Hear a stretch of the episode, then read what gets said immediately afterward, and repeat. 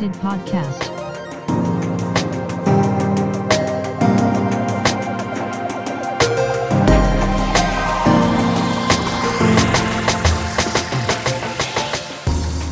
Welcome to Automated. I'm your host, Mark Verbenkov, and in this weekly podcast, we will be exploring the impact of emerging technology on jobs, society, as well as us, with business and technology leaders, researchers, and independent professionals across the world. So, this week's episode is going to be a little bit of an inverted one. So, I was actually invited to speak about automation, uh, the future of impact on technology, and other things by Tammy Liang. This is one of the hosts of the Data for Future podcast. So, we actually discussed many different topics uh, from automation to AI, VR, and even some of the potential impacts of COVID. So I really found that the conversation was interesting and engaging, but it ended up being quite long. So I've gone through and edited the more than one hour conversation down to the more kind of relevant talking points for this podcast. Uh, but if you want to hear and see the entire conversation, it'll be up on the Automated Podcast YouTube channel. Uh, also, do check out Tammy and Pavlo's podcast. Uh, again, this is Data for Future.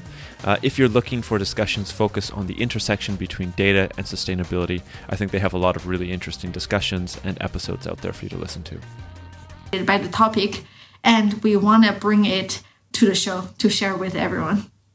And the very first topic we talked about during our conversation was emerging technologies such as AI, automation, vehicles, or virtual reality, how they are impacting the workforce for now and the, for the society in the long run.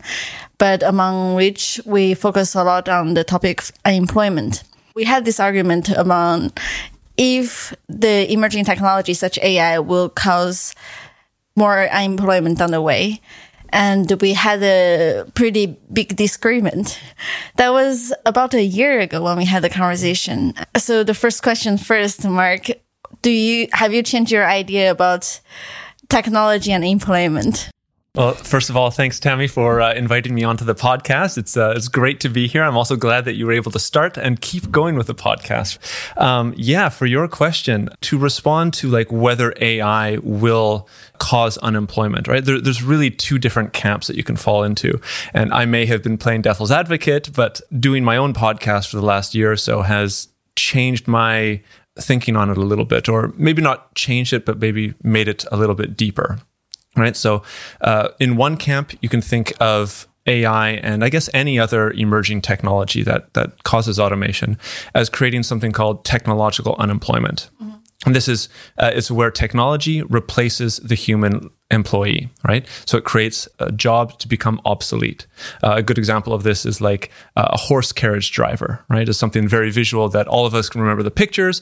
There are no real horse carriage drivers anymore. I mean, they exist in like tourist attractions and things like that, but the car replaced horses in general, the horse carriage driver and many other people, right? So you would say that those people have been made obsolete due to technological unemployment. Now, the other argument is something called creative destruction, right? Or falls within the camp of that. And this is maybe where we were discussing the point on AI, right? Where new emerging technologies uh, destroy, but then they also create. So you have AI right now uh, as part of the hype cycle. It, many people are believing that it is kind of the last technology that humans need to create, and it will create tons of unemployment, if not all unemployment for for potentially all jobs that humans do, which again, going back to our discussion, maybe that was a little bit hyperbolic and I was taking that point of view in order to spur on the discussion. But yeah, through the through the podcast that I have myself, through the discussions that I've been having, and through the research that I've been doing, uh, we are currently seeing now AI to an extent destroy some jobs, or at least transforming them. Um, however, in the long run, there is I don't want to be too hyperbolic, but there is a high percentage chance that many jobs will be automated, mm-hmm. uh, and we can get into the whys and into the into the what specifically later on. But uh, yeah, if we want to kind of recap on that discussion, uh, currently AI is destroying some jobs, but in the long run, yeah, it has a great potential to to eliminate many different kinds of jobs. Okay, so I think we are more or less uh, reached to a closer agreement on that. But it's very interesting to note how the, your idea definitely evolved throughout the year when you work on your podcast automated. I'm curious, what do you think was your biggest learning throughout all these interviews you've done and all the research preparation you've been doing? And are there some cases or discoveries that really change your, your perception on this topic? Yeah, that's a good question. Um, I think for the most part, it's been just a deepening appreciation and understanding of these emerging technologies, right? Uh, one of the uh, interesting technologies that I've personally been quite interested in over the last year is virtual reality. So I've had a lot of uh, virtual reality CEOs come on. And uh, one of the interesting things that I've learned from that is that of course, it's an emerging technology and there's a lot of hype around it, uh, especially a couple of years ago uh, when the hype was kind of at its all time peak. But now that the, the industry is getting uh, or has been flooded with a lot of investment, there's a lot of new uh, services, uh, tools, and um, even products that have been built out over the last couple of years. And what this is leading to is uh, kind of more potential to actually have new jobs being created in the VR space. Okay. Right, uh, and maybe we'll talk a little bit later on in the in the episode in the discussion here. But it's also been highly influenced because of COVID, right? Because we're all living in this socially distanced world now, or socially distanced era. Uh, VR, though it might not be uh, fully utilized right now, uh, many of the people that I've had on are definitely thinking that, yeah, maybe give it another five, ten years and there will be uh, maybe not full mass adoption, but there will be a greater amount of adoption of VR and use in it than previously believed. And I, I one year ago, if you had asked me about VR, I would be I'd know a little bit about it, but I wouldn't have kind of the level of appreciation that I do now about what the potential future of it is. So, among the many branches and impacts that technology can bring us, you focus more over the aspect of employment. And we can talk about AR or anything else. How do you think that will impact the workforce? Yeah, sure thing. So, I mean, VR, yeah, it's it's it's going to impact a number of different uh, parts of society over the next couple of years if these predictions uh, stick to it. But specifically with uh, employment, one of the big things that uh, is going to impact is training. Right. So there's um, one specific use case which uh, you might find interesting. There's a uh, training center in Finland mm-hmm. for truck drivers and bus drivers, so like large vehicle uh, drivers. And there's only kind of one main center in all of Finland. And with a new government regulation, uh, these truck and bus drivers had to renew their uh, licenses through this training every single year.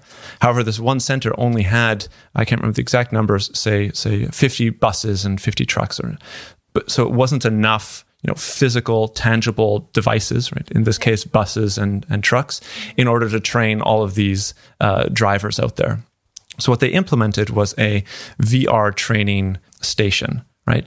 Uh, it was also a bit of a test because they didn't know whether the vr training would be as good as actually training on a truck so there was a uh, a multi-year study that was done with this, and at the end, it was found that so a number of things. One, the uh, amount of people that could be trained on it was, of course, vastly greater because you, all you need to do is put on a headset. You can have a couple little training sessions and then uh, move on to to the next thing. Uh, the resources that are saved are vast. You don't need to burn up any uh, fossil fuels or or even have a, a, a truck or a bus in that sense. And the third was that though it wasn't uh, 100% as good as actually training on a truck, the the um, results were comparable uh, in the like 90 percentile range, where somebody who had only been trained on a VR headset um, was then put in a truck or a bus at, at, the end of that training session, and they were able to perform at about 90%, even in some cases a little bit higher, uh, as somebody who had only been trained on a actual physical truck or bus. So the the VR experience was the technology now is good enough to enable that these training centers uh, are good enough to replace the the physical uh, situation. That in terms of employment, that actually enables more training. That means more people can come to the job. So that's the one case we're talking about where technology is creating more jobs for people. But meanwhile, are there cases that's going to the, the other direction?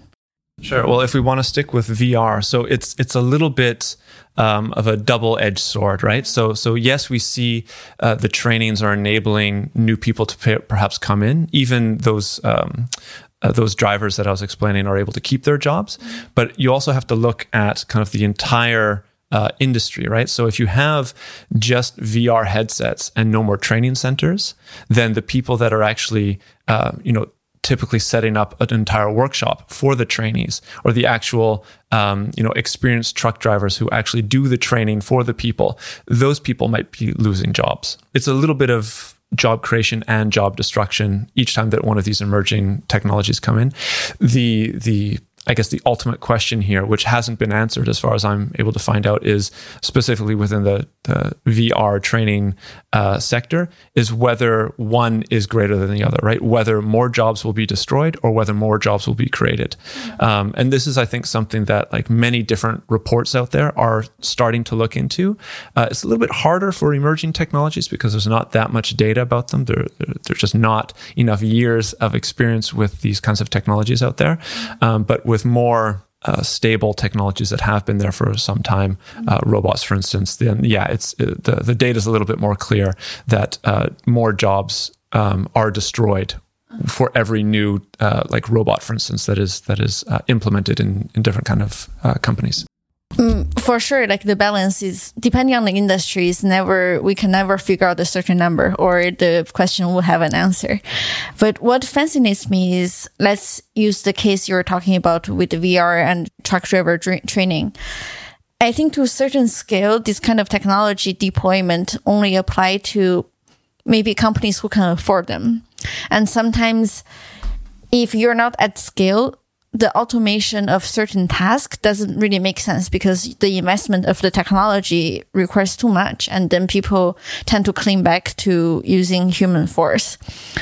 Um, in this transition, like I see this as a constant barrier where I don't see that automation will take many jobs very soon because there are just so many areas like cleaning the street is it's a very tedious task and uh, you need to do your job like no matter the weather no matter the location.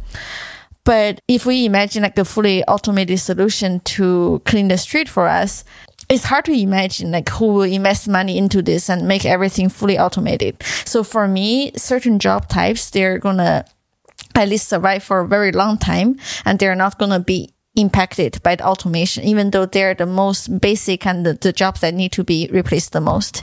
Yep. Uh, absolutely, I couldn't. I couldn't agree further with you. So I think you also hit on one of the key th- things here, which is uh, the investment cost, right? Uh, because uh, a lot of these automation solutions, whether we're looking at robots, autonomous vehicles, AI, etc., are very pricey. Uh, you're absolutely right that uh, certain businesses, even certain cities or even certain countries, um, couldn't afford a lot of the kind of full automation uh, solutions that are that are available, right? So what you see is a lot of, uh, you know, kind of half solutions or part solutions uh, in the in the um, full time work that I do. I also work on large um, collaborative European projects, and one of them has to do with collaborative robots, which is a robot arm that is able to sense when a human employee is around and slow down and stop, uh, rather than you know the kind of traditional industrial robots that don't know that you're there and might even crush you or break an arm or something like that. So they have to be kind of enmeshed in a cage. Um, the the collaborative robots, which are an emerging technology, right? So the they're not as say developed as the traditional robots. Um, they are a little bit cheaper, um, so they are more easy to implement for say a small business, right? uh, an SME as we as we call it in the work that we do. Um, so you have a, a, cheaper solution that only partially automates certain things okay. right so but it's it's uh, you're right as things get uh, more expensive fewer uh, solutions are available however once the technology improves to such an extent once the cost of that technology uh-huh uh, are reduced, or once you reach economies of scale, when you're able to fully uh, grow out your company, then those technologies are going to be cheaper. They're going to be able to be implemented in different places and in a wider, I guess you could say, at scale uh, solutions. Totally agree. Other than VR, which we've been talking quite a, a, lot about. Are there any other technologies that you think they're very pr- promising and there will once we reach a point when the technology is advanced enough, we can see a huge impact? Yeah, for sure. Uh, I mean, as we talked about at the beginning, I mean, AI is one of the one of the main ones, and we can talk about it a, a little bit later on. But also, um, as we were talking about the kind of Gartner hype cycle, I, I, would say that we're right, maybe not at the peak, but we're we're very close to the the hype cycle of the autonomous vehicle market, for instance, right?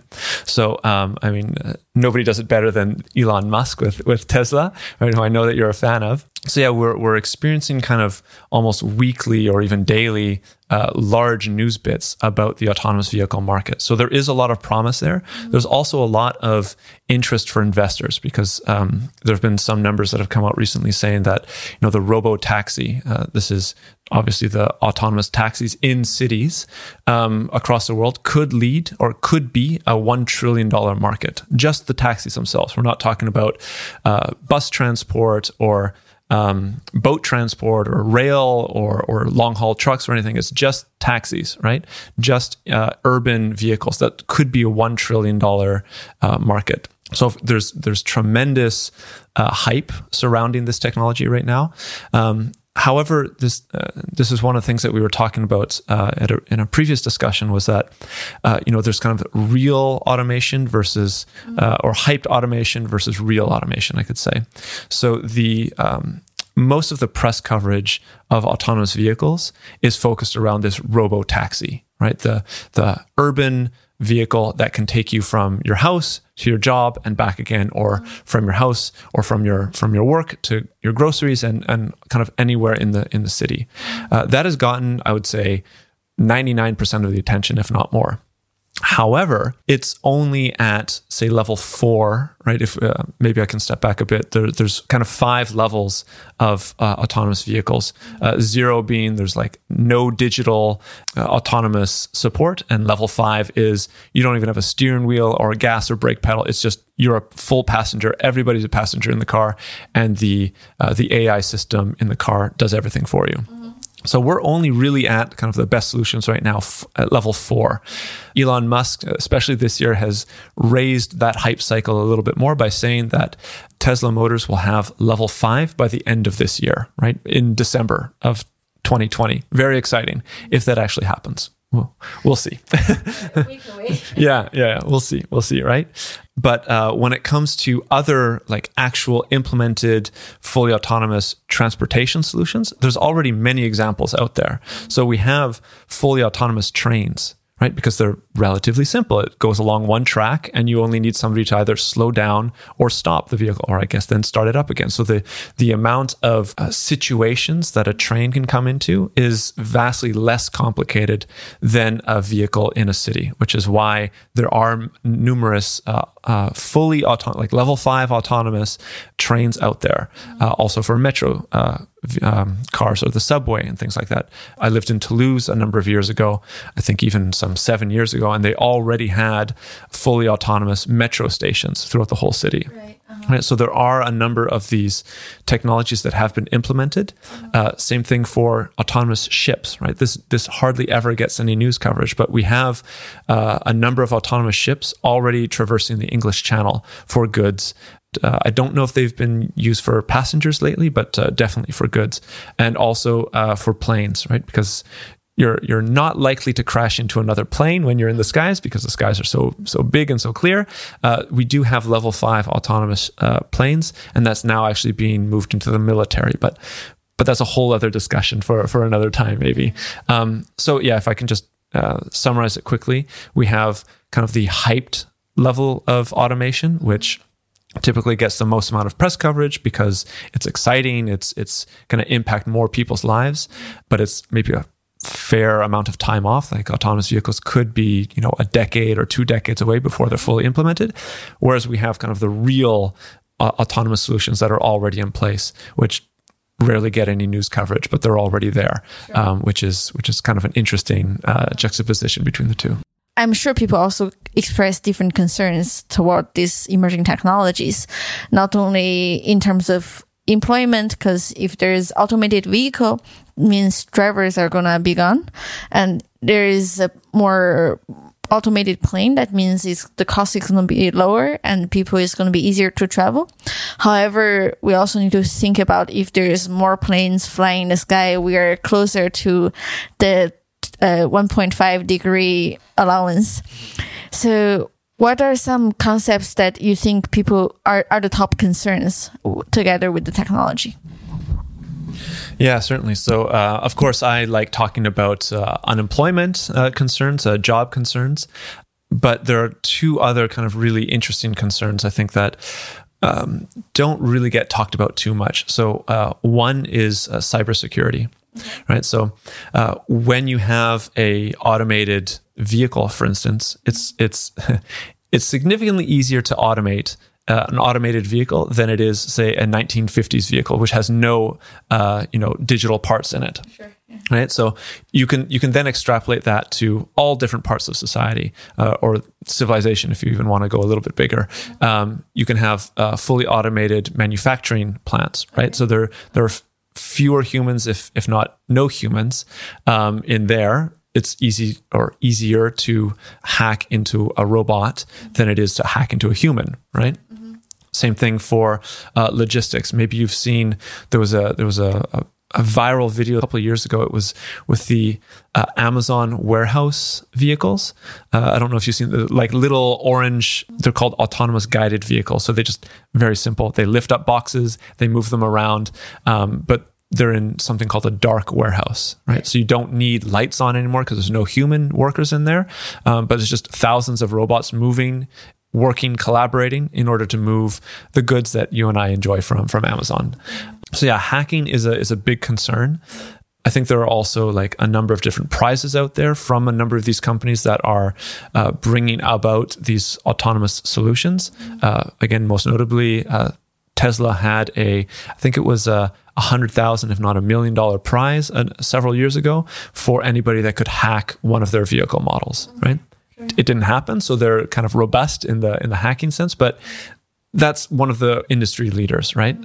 Mm-hmm. We're, we're definitely going to have problems as time goes on, as more of these autonomous um, technologies are implemented with uh, hacking concerns. Mm-hmm. But those are I would say smaller, like localized problems. Yeah. Uh, right? You could probably hack, you know, one vehicle. You can probably hack one robot, but it would be significantly more challenging to hack like an entire warehouse or an entire uh, autonomous fleet. The kind of more systemic problem uh, actually came from an article, and I have it written down here because I think it's really interesting for people. I recommend you to have it in the show notes, but it's also for people that want to listen to it. It's by James P. Crutchfield in a 2009 article, "The Hidden Fragility of Complex Systems." So, um, very very interesting article. It's not too long. I recommend anybody who's interested in this to look into it. As I said, it was written in 2009, and he was talking about the transportation system across the globe becoming more interconnected, becoming more complex, becoming more interdependent. And because of that, it becomes more fragile at a systemic level, right? So many people have said he's a little bit of a prophet because he actually uses a virus hitchhiking on uh, transportation systems that could eventually lead to a global pandemic right? So uh, many people are saying, okay, well, he was, you know, I think at the time he was talking about uh, the H H1N1 virus, but uh, it's much more relevant for today's, you know, COVID uh, situation. So uh, I think the interesting and relevant point here is that you know this article talks about as systems become more interdependent they become more linked they become more of a system it's much easier for the entire system to collapse rather than one small isolated aspect of the system to collapse, which that which then can be repaired or, or replaced.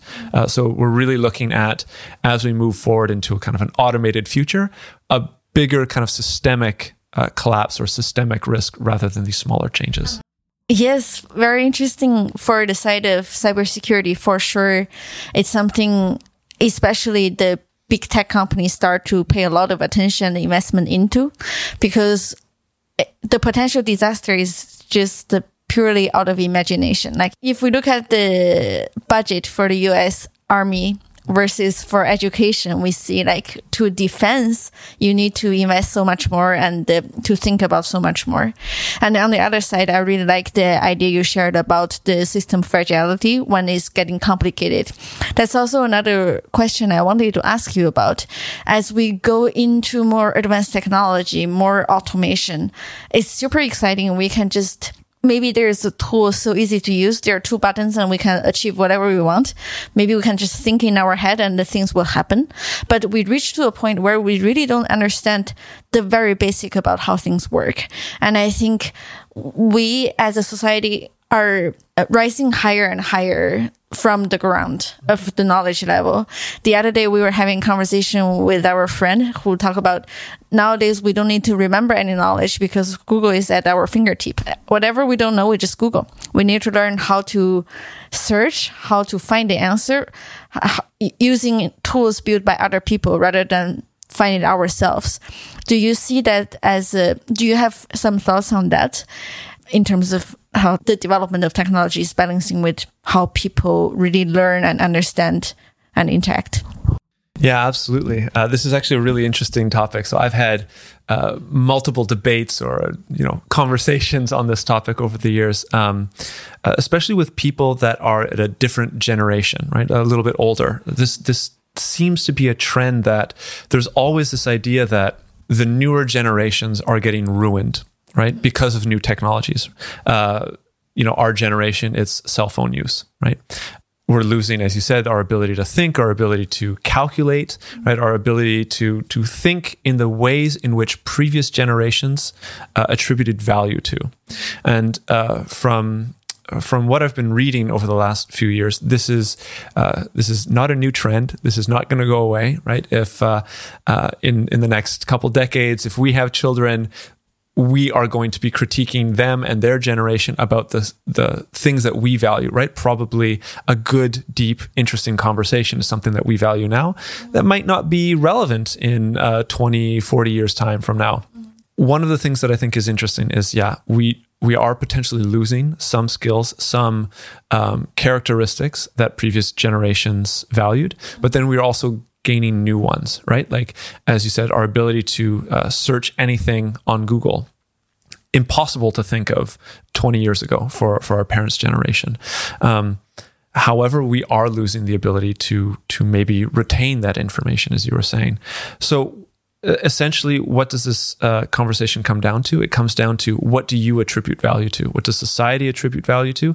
And then how do you argue to people that think, you know, okay, it's really important to retain knowledge in your in your own personal brain, right? Rather than having it stored on the collective brain. You can make that argument because it was valuable 20 years ago. Um, I mean, I would still argue that it's still valuable to retain information in your own mind. But as uh, the searching capabilities becomes easier and easier, and as it becomes less important to uh, retain information because searches become so uh, easy, um, that argument starts to uh, dwindle. It starts to fade a little bit. Mm-hmm. And I think this is the same argument for uh, any other uh, skill that we see that we value now. Um, we value it because we're young, because you know we're ambitious, because we're using our skills in the in the world.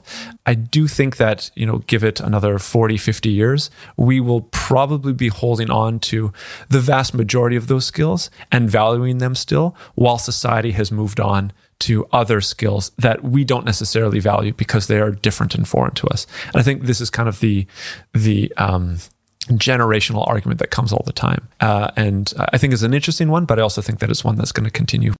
One interesting thing I like to think about is down the road, maybe one day, in terms of re- religion, nationality, we talk about okay, do you use the product from Apple or Google, or you use Alexa or Apple Pod in your house. I see nowadays we are we grew more and more reliant with those service pro- providers who enable the basic day to day working life communication between friends, how our, we are social and entertain ourselves. But on the other side is really creating this distance and polarization of the society and talking about unemployment people who take the trend change your skill set, constantly learn, can maybe take advantage of it and then stay on top of the game and be benefit from this change changing cycle. However, there are also people who are not willing to or unable to fit the trend of the society. They're not digital. They don't like it. They don't uh, have the uh, knowledge resource to think about that. And then those people we think are eventually going to be the people who drop into the unemployment pool. Maybe they will engage in more um, jobs like service, entertainment, art, which I don't think will be replaced by robots as much in the future. But meanwhile, um, what should those people do? Yeah, that's um, that's a bit of a sad and complicated question uh, simultaneously. So, uh, yeah, I think you really hit the nail on the head here. But this is all, remember, this has also happened in all transitions in the past, right? Mm-hmm. So I used the example of, uh, you know, the horse buggy versus the car, right? That's kind of one of the, the more recent in the last hundred years. That was a significant transformation, right? You had uh, many people uh, completely out of work. You know, their their life skills were no longer useful on the market. Uh, but then you also had other people that transformed their business, their skills to make use and value for the new emerging car market. Right, many of the like the large car suppliers uh, or or part suppliers, I should say, actually used to be carriage suppliers, right? They, they've evolved over the last hundred years. Um, so there is, of course, this capacity to survive these transitions. But more to your point about those people that can't necessarily do that. Um, maybe one other thing that's quite interesting is that things are a little bit different from back in the horse and buggy days, right? The, things move a lot faster. So even even if uh, some people are, you know, they have the desire to, as you said, continuously learn, uh, take on new skills, uh, get new education to become relevant to the job market, they might not be able to simply because things are moving too quickly, or because there's now you need to be hyper specialized on something in order to become successful at it, right? And it just takes it just takes too long. This kind of goes to a partial answer to that anyways is uh, it goes to some different kind of regulations or, or policies i should say uh, that are starting to creep up especially now with the covid situation uh, the most uh, famous or well known out there is, of course, universal basic income, right? Mm-hmm. So, this is something that has been around for decades. Um, it's been talked about by both uh, sides of the aisle, both left and right. However, we are now seeing, specifically because of COVID, because many people used to think, oh, it's going to be automation that's going to bring about a universal basic income because jobs are going to be erased. But no, it's it's a tiny little virus, um, a little microscopic virus that has forced everybody into shut into lockdown, into shutting down their business, right? An enforced shutdown of your business. Um, you essentially being are being made obsolete simply because of new government uh, regulation and policies. So because of that, we now have, of course, a lot of uh, stimulus plans across Europe across America and most of the most of the world. Um, and there's a new resurgence of this idea of universal basic income. Uh, it has, as I said, it's been around for for decades. Uh, one of the earliest uh, like full pilot uh, studies of this was actually done in Canada in a in a province called Manitoba, which not too many people know of, but this was already in the 70s, so some 50 years ago. Um, it was uh, it was an entire community that was given uh, between one or sorry one and a half to two thousand Canadian dollars per month, uh, you know, fixed for inflation, and uh, they were given it for I believe three to four years, right? So it wasn't just a six month period; it was it was a considerable amount of time. Um, of course, then the government in Canada shifted. Uh, it was a little bit more of the uh, conservative government, and they shut down the the project. But um, sociologists and anthropologists since then have been looking at that one study because it was one of the longest and it was one of the first. And what they find is that a lot of socially aberrant behaviors, you know, uh, crime, violence, uh, drug use, pregnancy, uh, unwanted pregnancies, teenage pregnancies, etc., were drastically reduced in the community that had this universal basic income implemented over the three years. So I don't want to just say like this only happened in Canada because some people might think, oh, it's just in Canada, but not specifically this um, this uh, pilot site, but many different other forms of universal basic income have been piloted across the world. Uh, there's a an example of Alaska, right? They have this uh, oil dividend. Every citizen in Alaska gets, uh, I can't remember the exact number, a couple hundred, or if th- if it's like a thousand or two thousand dollars per year, uh, simply because they live in Alaska. It's not universal basic income per se, but it's part of it. But uh, I think most interestingly, you have examples in places where money can really go far. So there are uh, numerous cases in India where you have entire, not just a community, but entire smaller towns are given universal uh, a form of universal basic income right? They're given enough support where they have enough money to to satisfy their means for a considerable amount of, of time two years three years sometimes. Um, and then they're able to uh, be measured against uh, another town as a control group right. where more or less the rates of violence and crime et cetera were the same before. And again we see the same sort of thing. We get a lot of these uh, aberrant social behaviors decreased when universal basic income is implemented there. But I think the more interesting part here is that you see something a little bit different, and that's you have uh, new higher levels of entrepreneurism. Right. So you have people who have their basic necessities taken care of, and they know, I think this is also a key point, they know that it will be taken care of for the considerable future. So it's not like a six month project. You, you, you, you know, you hoard that money in uh, in fear of the day that this project is done. No, there's this there's this continuity with the projects. Mm-hmm. Um, so uh, yeah, as I said, you have these communities where they they feel at ease for some some of them the first time ever, right? If they're like a small farming community or a far, small farming town, um, they're you know kind of at the risk of different weather patterns. But now doesn't really matter what the weather does. They have enough money to to do uh, what it is they need to do to survive. So they're able to take on uh, new uh, water purification uh, businesses or new kind of seed planting businesses or all these interesting kinds of uh, entrepreneurial ventures that you wouldn't find without universal basic income in that sense. Well, when we are talking, looking toward the future and talking about unemployment, universal basic income is usually stick out as the one of the best solutions. However, as you introduced it, it seems very promising through the research, examples, and the tests. But are there any drawbacks of it? Like, wouldn't people just be lazy and do nothing and then people abuse the money? How can the system really be balanced and fair if certain people really work very hard and the money and wealth they generate, why they should be distributed to other people? Like, what are some concerns behind? Yeah, I think I think you touched on some of the main concerns there. So, um, uh, I think this is also why universal basic income was always closely tied to automation, right? Because if you have a significant percentage of the population that it's not that they don't want to do something. It's just that they can't, right? Because there's just too much automation, that there aren't enough jobs.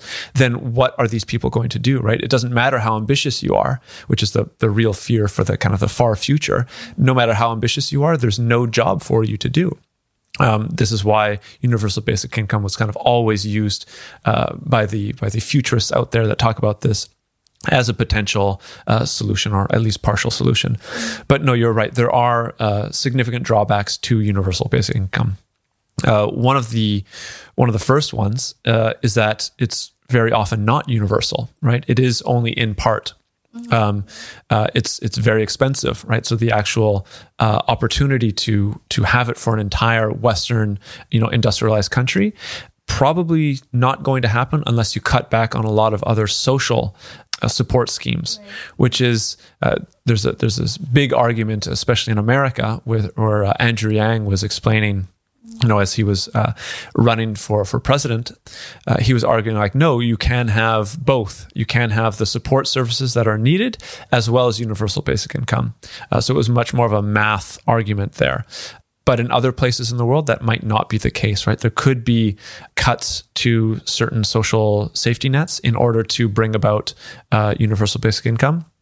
Uh, one of the other things, which is which you did touch on, right? The the the laziness argument, right? If people are just given money, what's going to happen? They're just going to you know sit on the couch all day and watch TV. Uh, this, I would argue, is actually a bit of a myth, right? So in all of the universal basic income pilots that we've seen in all of the tests, uh, there is of course a percentage of people that do that, but it's typically much lower than expected. We're talking like 1% or lower. Um, typically, people want to do something with their lives, even when they have the money to, to take care of themselves and they don't need to work. Um, one of the things that uh, that was found in a number of these studies across the world. So this is this is uh, irrespective of, of the culture.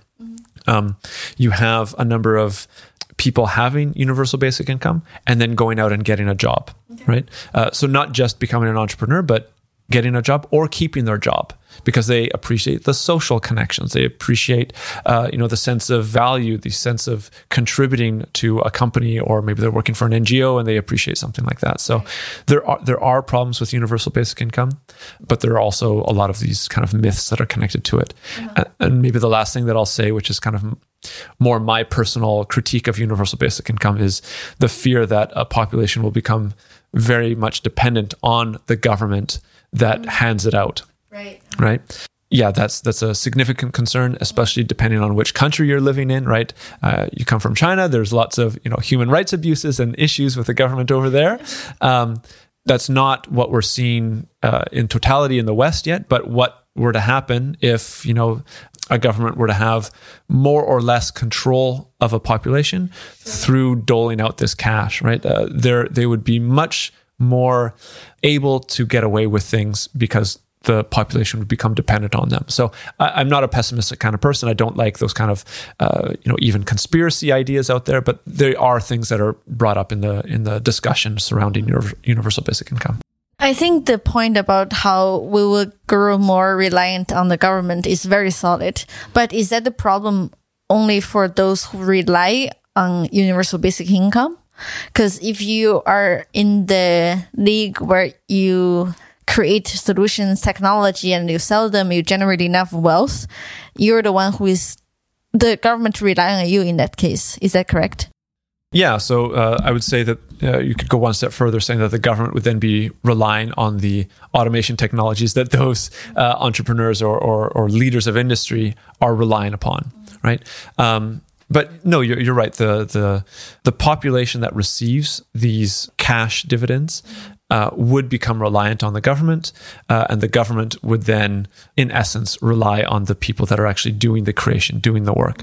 So, which is which is why I'm a little bit critical of universal basic income. If I can throw in my own personal opinion here, I, I don't like the idea of people becoming dependent on a system. I prefer, you know, the the kind of ambitious nature which we've talked about uh, previously uh, off off air. Uh, it, it just it just feels better to be an ambitious person that creates something yourself. The argument for universal basic income for the last 50 years has been when we eventually reach to a more like fully automated society, then the kind of question of um, ambition or entrepreneurialism is a little bit moot because there will be such a high level of automation that many people won't uh, be able even to create jobs in that sense. Um, well, very interesting conversation, Mark. I I feel we touch a lot upon the future of technology. It's a very broad topic, and we touched really many aspects. It's interesting to see your understanding as you developed after like looking into this spe- specific topic for so long and uh, touched on many specific use cases. Um, are there any other thing you'd like to share? Maybe it's kind of a, a, final thing I want to leave the audience with maybe um, a little bit more of a like a, a, tangible action that they can do right? If if you have maybe a younger audience who are still in school and they're looking uh, you know what are some of the skills that I could potentially have? Uh, what are some of the the actions that I can do uh, whether it's in education or otherwise to be still relevant for the future right, right? Um, so uh, I mean, there, there are tons of reports out there. There are tons of books. There are tons of podcasts that touch on the subject. Uh, it can get really quite complicated quite quickly.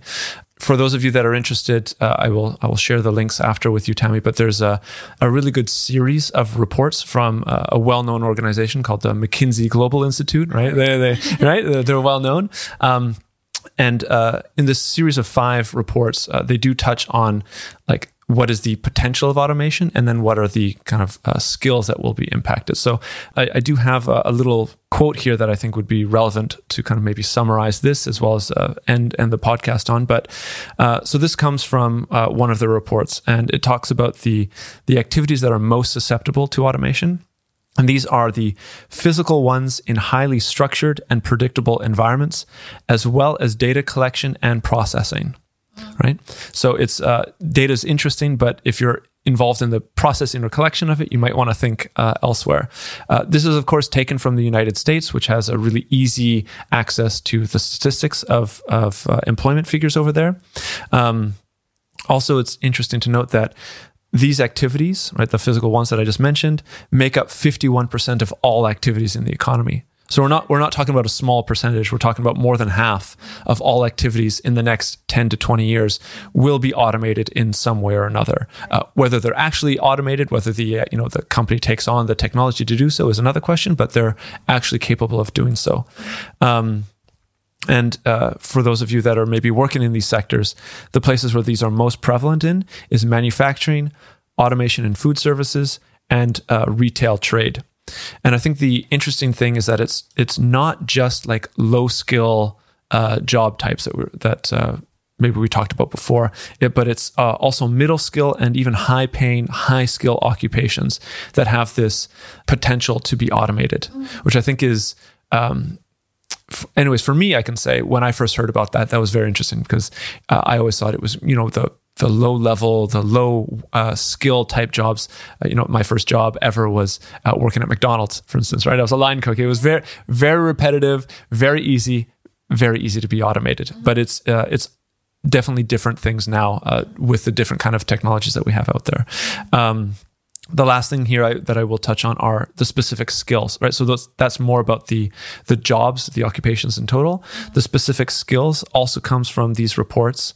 So if you're if you're a worker and you're thinking about the kind of future, uh, think about this: the workers of the future will spend more time on activities that machines are less capable of, right? Rather obvious, but these these are broken down into um, uh, activities such as managing people, applying expertise, and communicating with others, right? Much more of these human kind of social uh, interactions.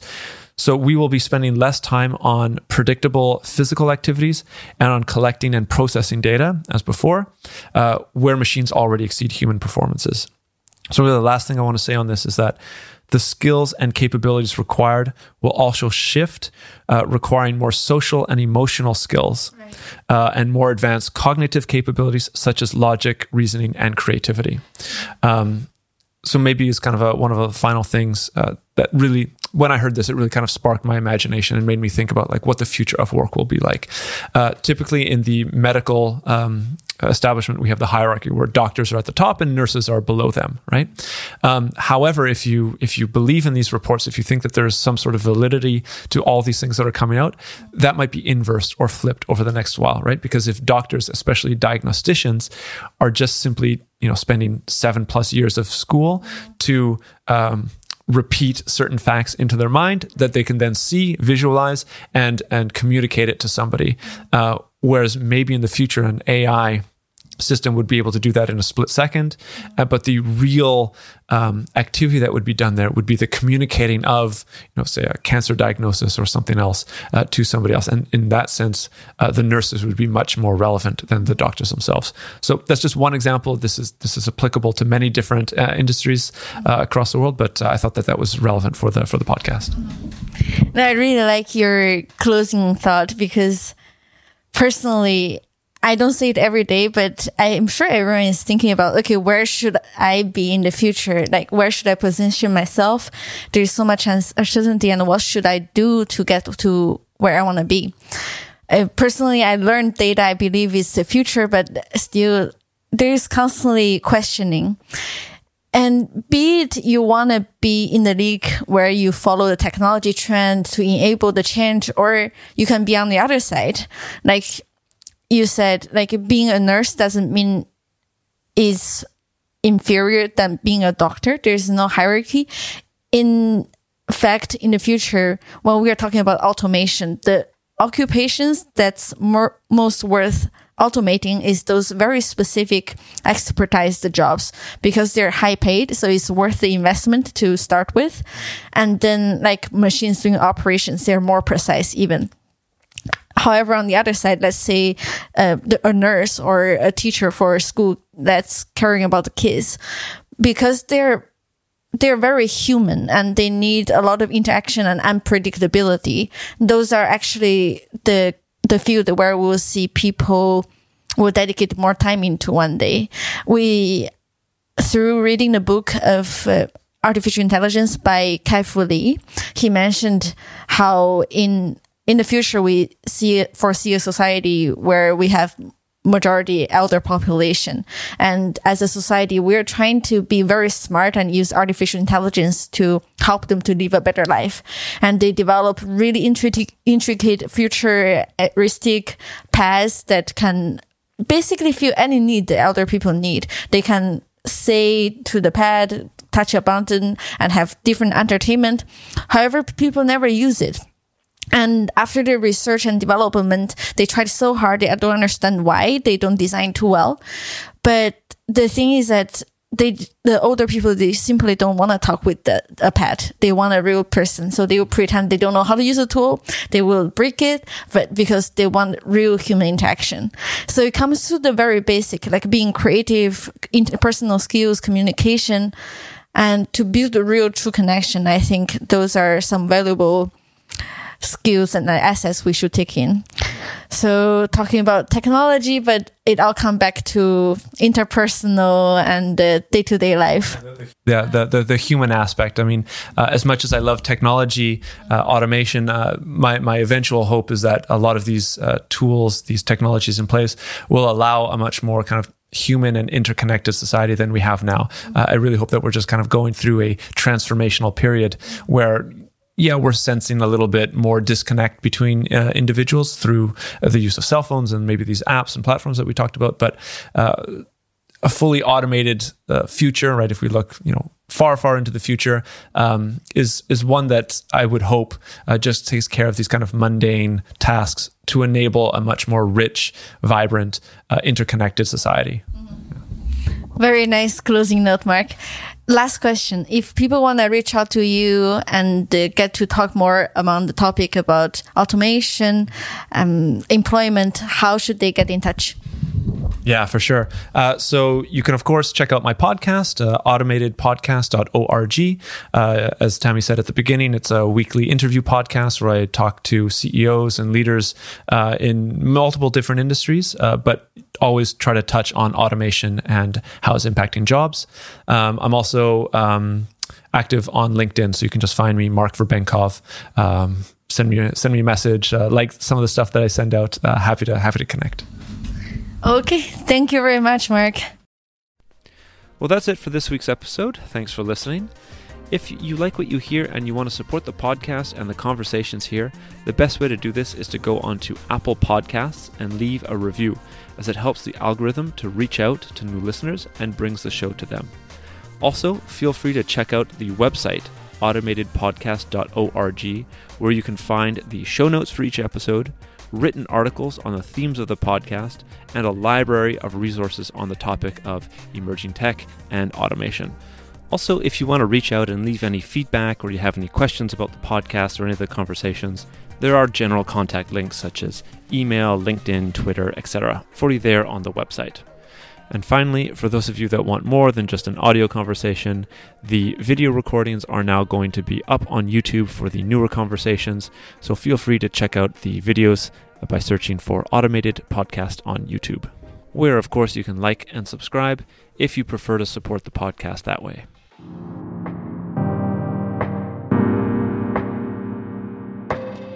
The Automated Podcast.